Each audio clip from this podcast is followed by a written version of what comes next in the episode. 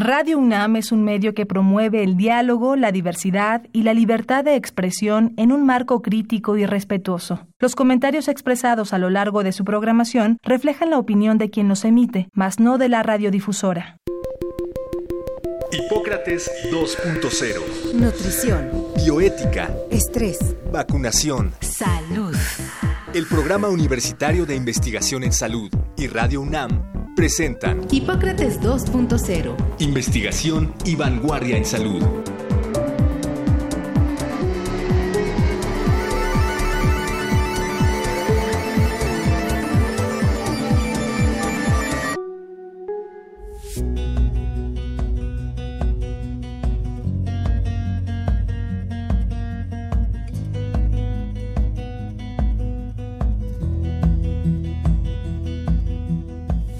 Hola, ¿qué tal? Bienvenidos a Hipócrates 2.0. Yo soy Mauricio Rodríguez, qué bueno que nos están acompañando como cada semana aquí en Radio UNAM.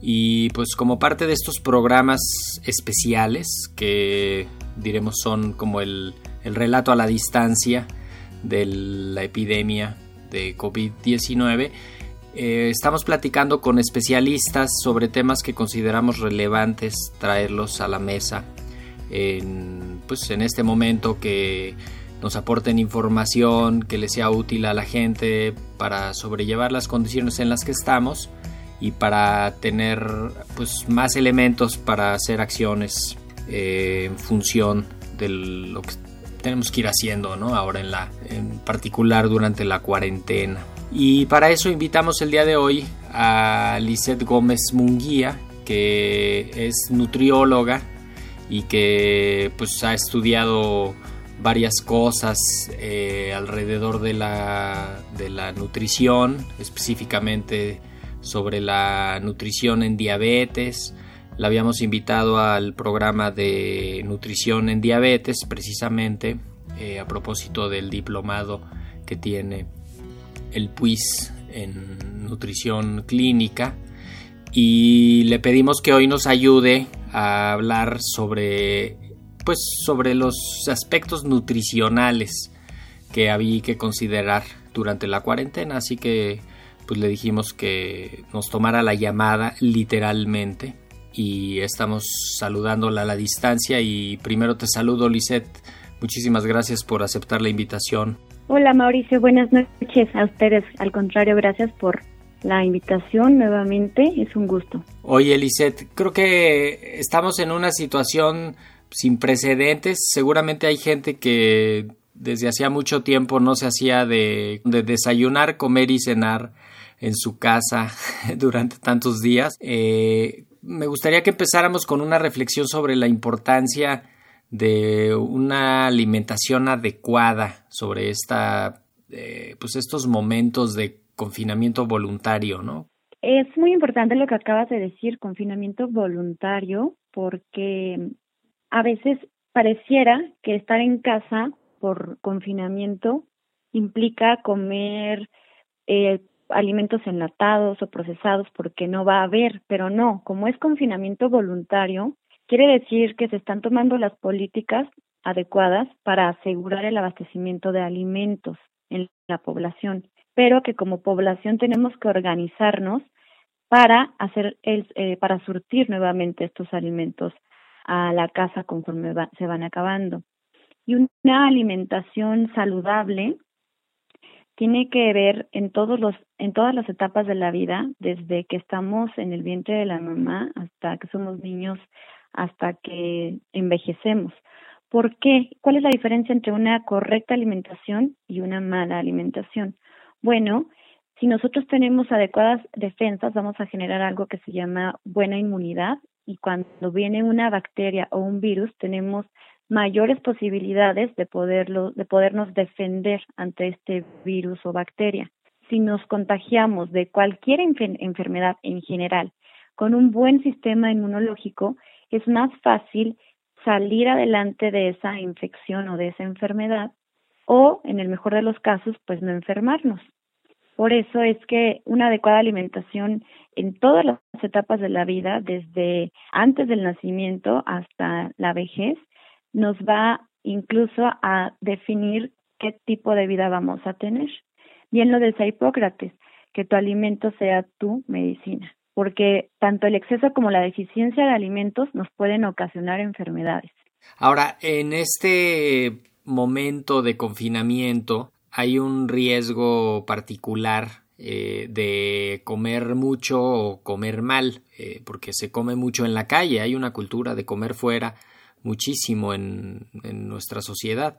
¿Tú cuáles ves que son los riesgos más importantes de estar tanto tiempo en la casa eh, que nos podría llevar a, a, comer mucho, a comer mal, este, a que se descompensen enfermedades. Muy buen punto, Mauricio. Eh, a veces tenemos la idea que comer mucho puede llevarnos a subir de peso, pero hay que saber distinguir que no es lo mismo comer mucho de una ensalada, basta, en un platón, a comernos una pequeña cantidad de un postre, pero que es alto en azúcares o grasas. Entonces a veces nos descompensamos no por comer mucho, sino por comer mal. Lo malo es cuando comemos mucho de lo que no nos conviene, como de postres, galletas, refrescos. Entonces, los riesgos que veo aquí en, en casa es que al estar aislados, probablemente alguna población esté viendo la tele o en redes sociales y esté comiendo más de lo que acostumbra comer, como bien dices, en casa o cuando eh, fuera de casa cuando trabaja. Sí veo ese riesgo, sobre todo porque están comprando también alimentos enlatados que tienen grandes cantidades de grasa y de sodio y con altos, altas cantidades también de azúcar. Entonces, veo el riesgo de que los niños están consumiendo alimentos con mucha cantidad de azúcar frente a la televisión, que tal vez no estamos aprovechando esta oportunidad para empezar a aprender a cocinar recetas saludables o involucrar a toda la familia en la planeación de los menús. Ese es un riesgo y una oportunidad que nos puede ayudar bastante a cambiar los estilos de vida eh, de, en general de la familia. Eso, que podría ser aprovechar el, el momento tan adverso para sacarle algún provecho y proponer una alimentación adecuada para toda la familia. Porque es muy sencillo ahorita estar en casa, desayunar en la mañana y a media mañana ya te dio hambre y ahí vas a comerte un, pues un refrigerio o algo. Y luego la comida habitual de mediodía y después vas a estar en la tarde y vas a querer comer algo también y como que se va ahí el tiempo en comer, ¿no? Sí, como hobby se agarra en comer y generalmente no es en comer algo de, de fruta, de verdura, sino es más hacia la confitería o hacia algo que venga frito, como papitas, algo así. Entonces, ese es un riesgo que no hay horarios establecidos de comida o que como estamos en casa tal vez en México a veces eh, el, el comer se vuelve muy cultural a la hora de apapachar o consentir a la familia. Entonces, si nos damos cuenta para un festejo de cumpleaños, pues siempre el pastel, la comida, el bautizo, la graduación. Y estando en casa, si estamos en familia, también se da el voy a consentir a mi familia, pero este es un riesgo porque a veces se llega a premiar por medio de la comida algunas acciones o, a, a, condicionar. Si te comes las verduras, te compro el helado, te comes el postre. Entonces hay que tener mucho cuidado ahorita. No sé si podríamos hacer algunas sugerencias básicas para que la gente no cometa esos horror, horrores, sí, errores u horrores que son como lo más frecuente que nos puede estar pasando ahorita. tú, ¿Tú qué le recomendarías a la gente, además de preparar su semana y, y comprar los ingredientes, más o menos planeando qué va a cocinar? Claro, Bien, primero les recomendaría que cuando vayan a hacer compras, intenten no hacer compras de pánico, que eviten la ansiedad o caer en la ansiedad. Porque también hay algo que se llama el comer emocional. Estoy aburrido, estoy estresado y me da por comer. Claro. Entonces, primero, eh, tratar de evitar la ansiedad para tratar de evitar compras de pánico.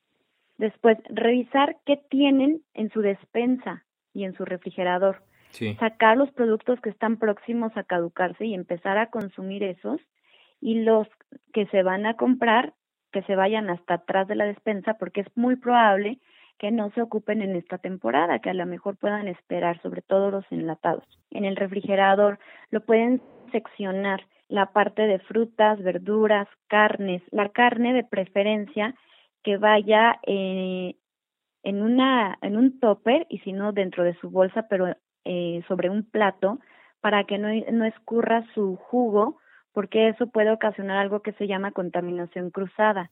El jugo de la carne cruda tiene algunas bacterias y si la fruta se mete abajo de la carne en el refrigerador, puede ser que le caiga ese jugo de la carne cruda a la fruta. Y aunque ya esté lavada y desinfectada esa fruta o verdura, nos vamos a comer la bacteria, generalmente una salmonela, por ejemplo, de la carne. Otra recomendación es planificar las compras y hacer una lista, qué es lo que hay, qué es lo que falta. Eh, dentro de esa planificación, quiero aprovechar el momento para dar el mensaje de evitar el consumo de sazonadores artificiales, porque generalmente estos sazonadores de, de, de guisados son bastante altos en sodio o en grasa y estos aumentan la presión arterial. Entonces, estamos viendo que las personas que están teniendo más complicaciones por COVID-19 son las que tenían una enfermedad preexistente como hipertensión, diabetes, obesidad. Bueno, al utilizar sazonadores artificiales, sean de caldos de pollo, de camarón, de res, de lo que sea, estamos consumiendo una gran cantidad de sodio innecesaria. La manera de cocinarlo adecuadamente es retirar ese sazonador artificial y podemos incluir en esta nueva lista de alimentos hierbas de olor como epazote, cilantro, laurel, pimienta, comino, clavo y empezarlos a incluir a la hora de preparar nuestros alimentos. Es que qué fácil es ponerle algún sazonador en polvo de estos que resaltan los sabores y que hacen que todo se sienta exquisito o qué fácil es abrir una lata o una conserva y no advertir que ahí trae todo el sodio, toda la los conservadores y que es pues, toda la sal del mundo, ¿no? Sí, sí, sí. Lo máximo que podemos consumir al día de sal es menos de un cuarto de cucharadita cafetera de sal. Y estos cubos o polvos sazonadores a veces traen la cuchara entera. Entonces, más la sal que a veces se le agrega así de grano a ese guisado, más la sal de todos los alimentos del resto del día. Entonces, sí es importante quitar estos sazonadores y suplirlos por hierbas de olor. Y si no eh, se puede evitar el consumo de algún alimento enlatado porque a veces no se puede consumir siempre fresco, entonces lavar la eh, primero que no no consumir la salmuera de las verduras, por ejemplo, o de lo que se consume en conserva. Que es el liquidito con el que vienen, ¿no? Exacto, no consumirnos el agüita que con el que viene la verdura. Y lavarlas, lavarlas con agua hervida o agua potable para, para beber, para tratar de, disminuir un poquito el sodio que contienen. El atún lo mismo, de preferencia que sea en lata de agua o en bolsa de agua porque tiene menos grasa pero también lavarlo con agua hervida para disminuir un poquito la cantidad de sodio. No es radical, pero sí se va a disminuir en algún porcentaje.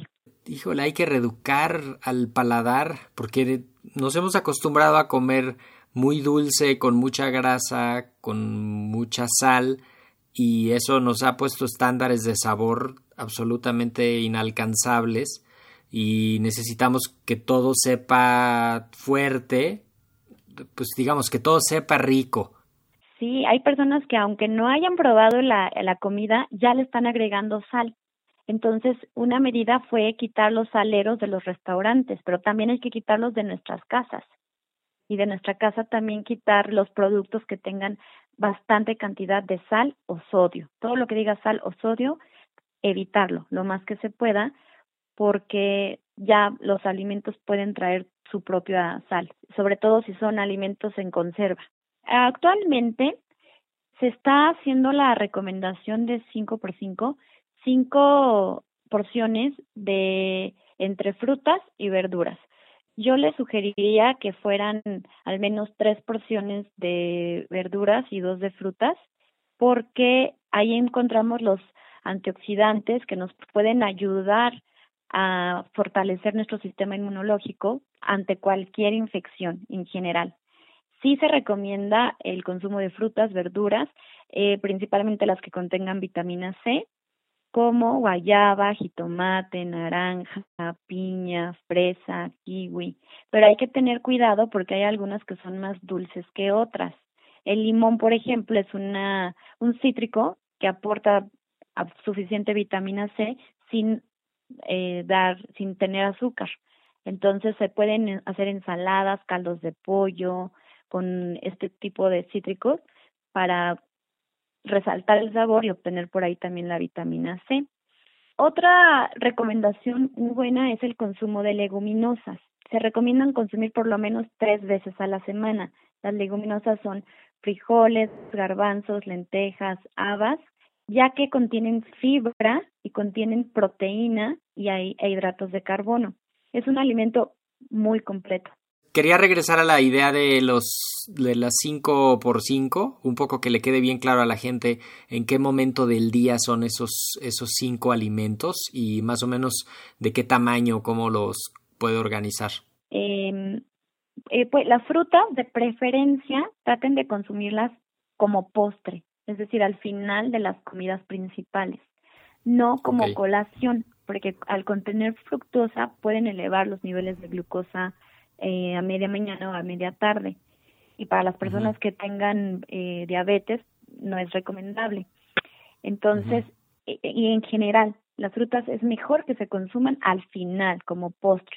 Lo de desayunar pura fruta, eh, mm. entonces está mal o está bien. Si no es una persona que tenga problemas de glucosa alta, Okay. Pues lo puede así. Si es un deportista, por ejemplo, si se va a ir a hacer un entrenamiento, pues se puede comer su fruta. No, ahorita no. Esperemos que ahorita no esté saliendo a entrenar. ahorita no, exacto. Pero para que quede claro esto, si, si hay problemas de, de glucosa, de elevaciones de glucosa, no se recomienda el consumo de frutas como primer alimento porque puede ser que se eleven más rápido sus niveles de glucosa en la sangre. Lo ideal y en general para educar a nuestro paladar y adoptar esto como un estilo de vida, lo ideal es iniciar los alimentos con la ensalada, con la verdura, ya sea calabazas a la mexicana, sopa de verduras, ensalada, después el guisado principal que tenga proteína, eh, ya sea una pechuga de pollo, un filete de res, un pescado. Después la pasta, si se va a consumir como arroz, eh, alguna pasta o, espagueti, por ejemplo.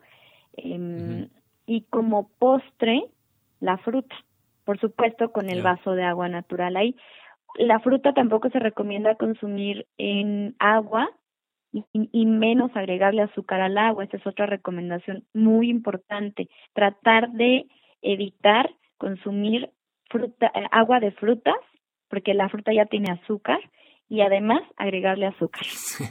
Lo, el agua tiene que ser natural. Oye, pero eso va en contra de lo que prácticamente todo mundo piensa y hace, ¿no? Lo de comer con agua de fruta, incluso como que se, se asume como que es algo saludable, ¿no? Entonces, agua simple para la comida. Sí, agua simple y más porque cuando estamos en, en cuarentena ahorita que estamos en en nuestra casa no nos estamos moviendo tanto, entonces gastamos menos energía y si estamos consumiendo más energía por medio de agua de fruta con azúcar o refrescos o bebidas gaseosas, lo que, lo que tenga azúcar, estamos consumiendo más energía de la que podemos gastar y esto nos puede llevar a presentar obesidad o problemas de, de glucosa después.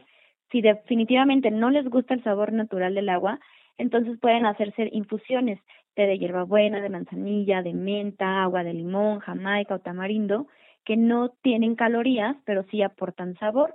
O simplemente se corta la rodaja, por ejemplo, del limón o de la, de la naranja, se le agrega al agua, se deja reposar, se le muele un poquito de menta y queda un sabor muy, fresco, sin las calorías de como si fuera un jugo de, de, de frutas. Sí, y conviene también eh, sugerirle a la gente ese, ese bocadillo de media mañana en la tarde, que, que, ¿con qué será bueno calmarse esa hambre de esas horas? Bien, primero detectar si de verdad es hambre, hambre, hambre, o es antojo, es lo primero, porque si, si tienes hambre te vas a comer lo que, lo que sea, pero si es antojo... ¿Pero cuál es la diferencia? ¿Cómo la detecto?